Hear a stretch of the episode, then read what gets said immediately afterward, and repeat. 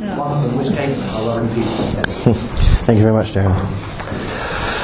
Uh, so, yes, the nature of God in the Old and New Testaments, and as the uh, well, sort of headline grabbing title puts it, is God nasty in the Old Testament and nice in the New? Uh, I think that's a sort of bit of a stereotype, perhaps, of uh, the sort of thing that I think crosses a, a lot of people's minds when they read the Bible, the sort of thing that a lot of the new atheist writers will come out with in particular. And this is a very famous quote now, or notorious quote from Richard Dawkins from his book The God Delusion, where he says, The God of the Old Testament is arguably the most unpleasant character in all fiction, jealous and proud of it, a petty, unjust, unforgiving control freak a vindictive, bloodthirsty ethnic cleanser, a misogynistic, homophobic, racist, infanticidal, genocidal, filicidal, pestilential, megalomaniacal, sadomasochistic, capriciously malevolent bully. However, Jesus does get rather a better deal from Mr. Dawkins. He praises the moral superiority of Jesus, who, of course, according to Christians, is God, is divine. Jesus, uh, if he existed, let's set that to one side, was surely one of the great ethical innovators of history. He says the Sermon on the Mount is way ahead of its time. He's turned the other cheek, anticipated Gandhi and Martin Luther King by 2,000 years. It was not for nothing I wrote an article called Atheists for Jesus and was later delighted to be presented with a t shirt bearing the legend.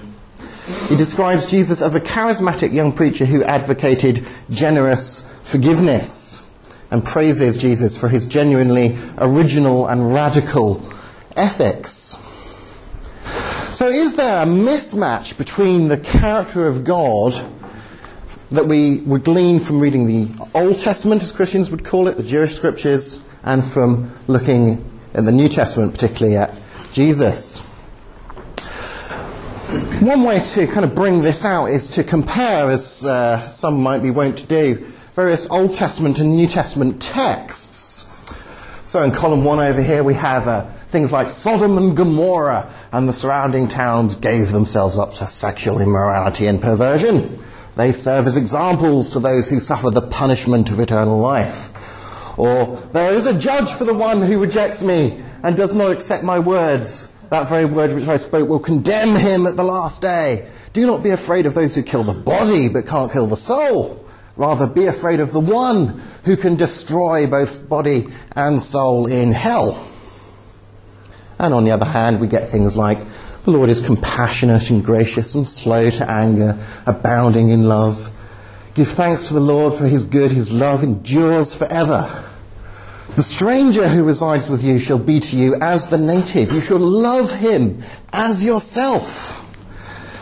Now, as I gleaned, some of you may have noticed, the first column is, of course, all quotes from the New Testament, and the second column are all quotes from the Old Testament. So you do have to be wary in this field of what a scientist might call data picking and just uh, stacking your decks by referring to only particular texts, um, particularly texts out of a context, of course, becoming a pretext for meaning whatever you want. So we have to be careful of that and take a, an, a, a balanced overall view of these things. But if I kind of try and make the question a little bit more precise, uh, as my philosophical instincts drive me so to do, I might ask, is God different in the Old Testament compared to the New Testament?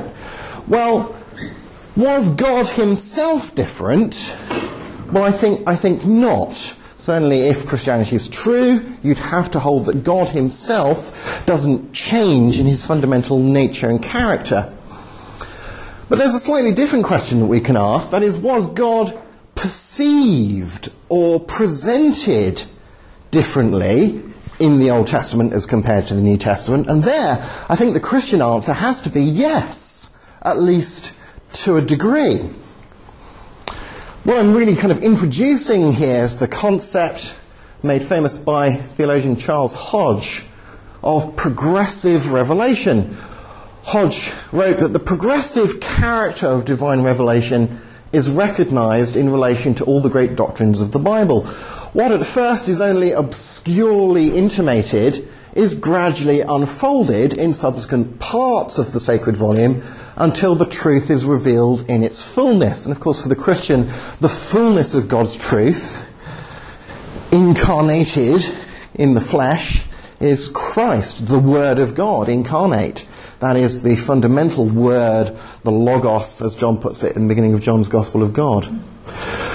So it seems plausible to think that God, God, seems to have started where the people that he was interacting with were in their ancient Near East culture, but he was interrelating with them, acting with them, revealing himself to them, to move them to a greater understanding of who he was and where he wanted them to be. Just a few examples of the progressive nature of revelation in the Bible. The Old Testament, for example, lacks much, if any, concept of an afterlife. There are certainly phases of the Old Testament that are very um, interestingly uh, putting the idea that, well, there isn't, there isn't an afterlife. This is uh, Isaiah chapter 38, verse 18. For the grave cannot praise you, death cannot sing your praises, talking to God. Those who go down to the pit cannot hope for your faithfulness. You can't have a relationship with God once you're dead.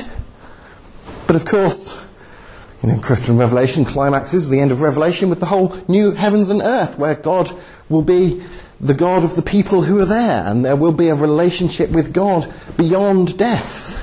Death, where is thy sting? And whilst you might argue that it's foreshadowed in certain Old Testament passages, the idea of a Trinitarian concept of God, three divine persons in one divine personal being, only becomes clear in the New Testament revelation, of course. So there is a development in the understanding and presentation of God. That's why we, when we look at the Bible and try to understand it, deploy, uh, theologians call it hermeneutics. Uh, lay people just simply translate that as how to read text right. Uh, and we kind of come up with various uh, commonsensical rules of thumb for understanding this literature from an ancient and somewhat alien culture. Things like consider the relationship between the whole of the revelation and the parts. Where are they in that revelation historically and so on? Read the obscure in light of what's clear. You wouldn't do it the other way around. Um, interpret through the person of Jesus if he is the final revelation of God. And notice that the new can reinterpret or qualify or even replace the old. I'm just going to focus on two of these in the rest of the talk. The relationship between the whole and the part. I think this is a very important one. Psalm 14, verse 1, after all, says, There is no God. Well, it says, Fools say in their heart, There is no God. They are corrupt, their deeds are vile, and there is no one who does good. You know, uh, so you can obviously mistake what is being communicated by just focusing on a part to the exclusion of the whole of which it is a part. But what goes for single verses should, I think, go for whole books. If you just read the book of Ecclesiastes in the wisdom literature and looked at its, of its view of the religious life and its kind of portrait of a very sort of distant deistic God that you can't really know much about or have any interaction with, its rather sort of depressed tone of life and so on, well, you know, maybe it's a useful contrast to have in the Revelation to make you so glad that the rest of the revelation tells you that actually you can know God and re- relate to Him, and He is interested in you, and life does have meaning and purpose because you can uh, relate to your Creator and so on. But what goes for verses and books goes for entire testaments, therefore, of course. What goes for whole books goes for the whole of the two testaments, the Old and the New. What about this uh, final one here, reinterpreting, qualifying, or replacing the old as progressive revelation goes on. Paul Copan, and I recommend this book to you if there's one thing to read on this whole sort of area of some of the uh, oddities to us of various bits of the Old Testament and the moral questions in particular. Um, is God a Moral Monster by Paul Copan is the book to get.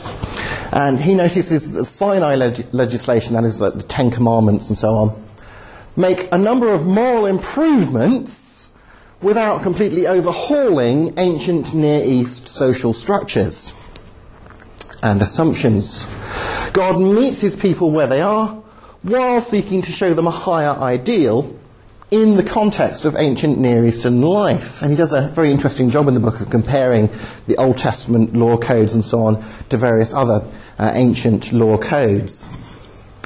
As we move through Scripture, suggests Copan, we witness a moral advance, a movement towards restoring the Genesis ideals. And he actually points out that the, the Genesis account of the creation of the world and of people and the relationship they're to have with God and each other and the world around them is the ideal presented by the Old Testament. And then after that, God is working in a less than ideal circumstance to kind of make the best, to make better of a bad situation, as it were. Uh, in Matthew, a couple of verses from Matthew where Jesus is teaching and he says things like, it, it has been said, quote from the Old Testament, anyone who divorces his wife must give her a certificate of divorce from Deuteronomy 24. But I tell you that anyone who divorces his wife, except for marital unfaithfulness, causes her to become an adulteress. He says, because of the hardness of your hearts, Moses permitted you to divorce your wives. But from the beginning, it has not been this way. I.e., that's not God's ideal that there be divorce.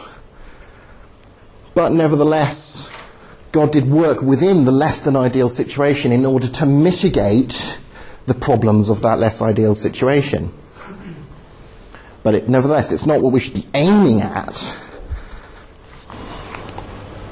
So the law is presented in the Old Testament itself as self consciously a kind of temporary and less than ideal, but nonetheless very useful for certain purposes, uh, set of strictures. This is from uh, Jeremiah 31, quite a famous passage talking about the day will come when a new covenant comes from God. I'll make a new covenant and I'll put my law in their minds and write them on their hearts and I'll be their God and they'll be my people. And they won't try and teach their neighbours or say to each other, Know the Lord, because they will all know me. All the members of this new covenant will know God personally. It's obviously the, the Christian covenant, the, the, the Christ centered new covenant that he declared in the Last Supper. This is a new covenant in my blood and my flesh. So, that's another thing to take into account the difference between those two covenants and that they've got very different sort of um, short term aims, even though both of them are feeding into each other in terms of the long term goal, as it were. God's Old Testament covenant was a, was a, a sort of socio political marriage between God and a certain ethnic group, Israel. And that differs from Jesus' new covenant, which is the fulfillment of that Old Testament uh, covenantal process, but itself pointed beyond itself. But it's a covenant to bless, as God said to Abraham, all people from all ethnic groups with a personal relationship with God in Christ. So, learning from the original cultural context often helps we get more understanding as we do that. And I'll just say a few words about war in the Old Testament. Uh, next week, Tony Watkins is going to be able to go into a bit more depth, particularly on the, uh, the so called slaughter of the Canaanites, as it's known. Uh, but Israel's enemies were both a political and a spiritual threat to Israel. But that, given the covenant, meant a threat to God's plan of progressive revelation as well. So it's important to overcome those kind of obstacles. And Canaanite religious practices, well known, uh, included things like William Blake's picture here of child sacrifice. Um, in the ancient Near East, we know it was common to exaggerate claims about victory in battle. A fine example from the book of Joshua in the Bible, chapter 10, verse 20. So Joshua and the Israelites defeated them completely. But a few survivors managed to reach their, reach their fortified cities. Hang on, if you defeated them completely, how come some of them are getting away? You know. Um, Professor Kenneth Kitchen, uh, who's an Egyptologist, points out that the type of rhetoric was a regular feature of military reports that we read in all the cultures around this time.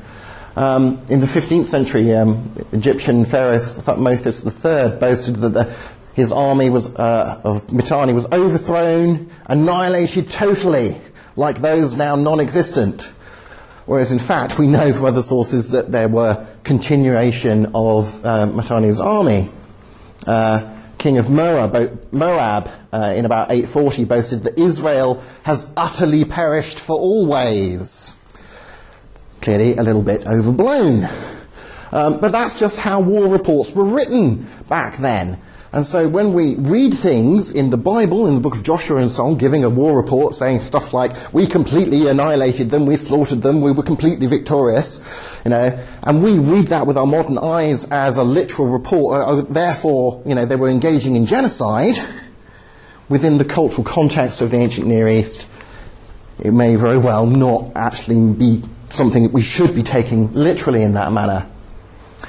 Uh, Copan goes into this a bit more. He says the language of all men and women and so on is stereotypical expressions. And it also points out that um, although we translate the term as city, we talk about the city of Jericho and so on, and we get this impression that, well, a city is a city, isn't it? You know, they attacked the city, that must mean they were slaughtering civilians. But in that culture, the civilians were the farmers who lived in the farming country around the central governmental stronghold in the middle where the soldiers and the king and the administration kind of was. So it's probably better to translate it as the fort rather than the city or something like this. Uh, indeed, all the archaeological evidence, says Copan, indicates that no civilian populations existed at Jericho or Ai or the other cities mentioned in Joshua. these differences that we might perceive, if, even if they're genuine uh, perceptions of, of a difference, I think can be taken into account by the notion of progressive revelation, and they're all going to be particular examples, particular issues of what we might more generally call the problem of evil. But it's interesting to note that among philosophers of religion, dealing with the actual kind of trying to lay out an, a, an argument from evil against the believability of a God, at least, say that there's pretty much unanimous agreement on all sides of the debate that the so called logical problem of evil, that says there's a, a contradiction between evil and God, just doesn't work and that even the, the evidential argument that says it, it, kind of calls into question God's goodness at least somewhat doesn't have all that much uh, going for it, just to summarise that from Michael Tooley there. So I've obviously only been able to scratch the surface of some of the things that Richard Dawkins uh, brings out. Um, if you want to go into more uh, detail, let me recommend Paul Copan's book, Is God a Moral Monster? And also come back next week for more on the Canaanites and war in the Old Testament and so on from, uh, from Tony Watkins.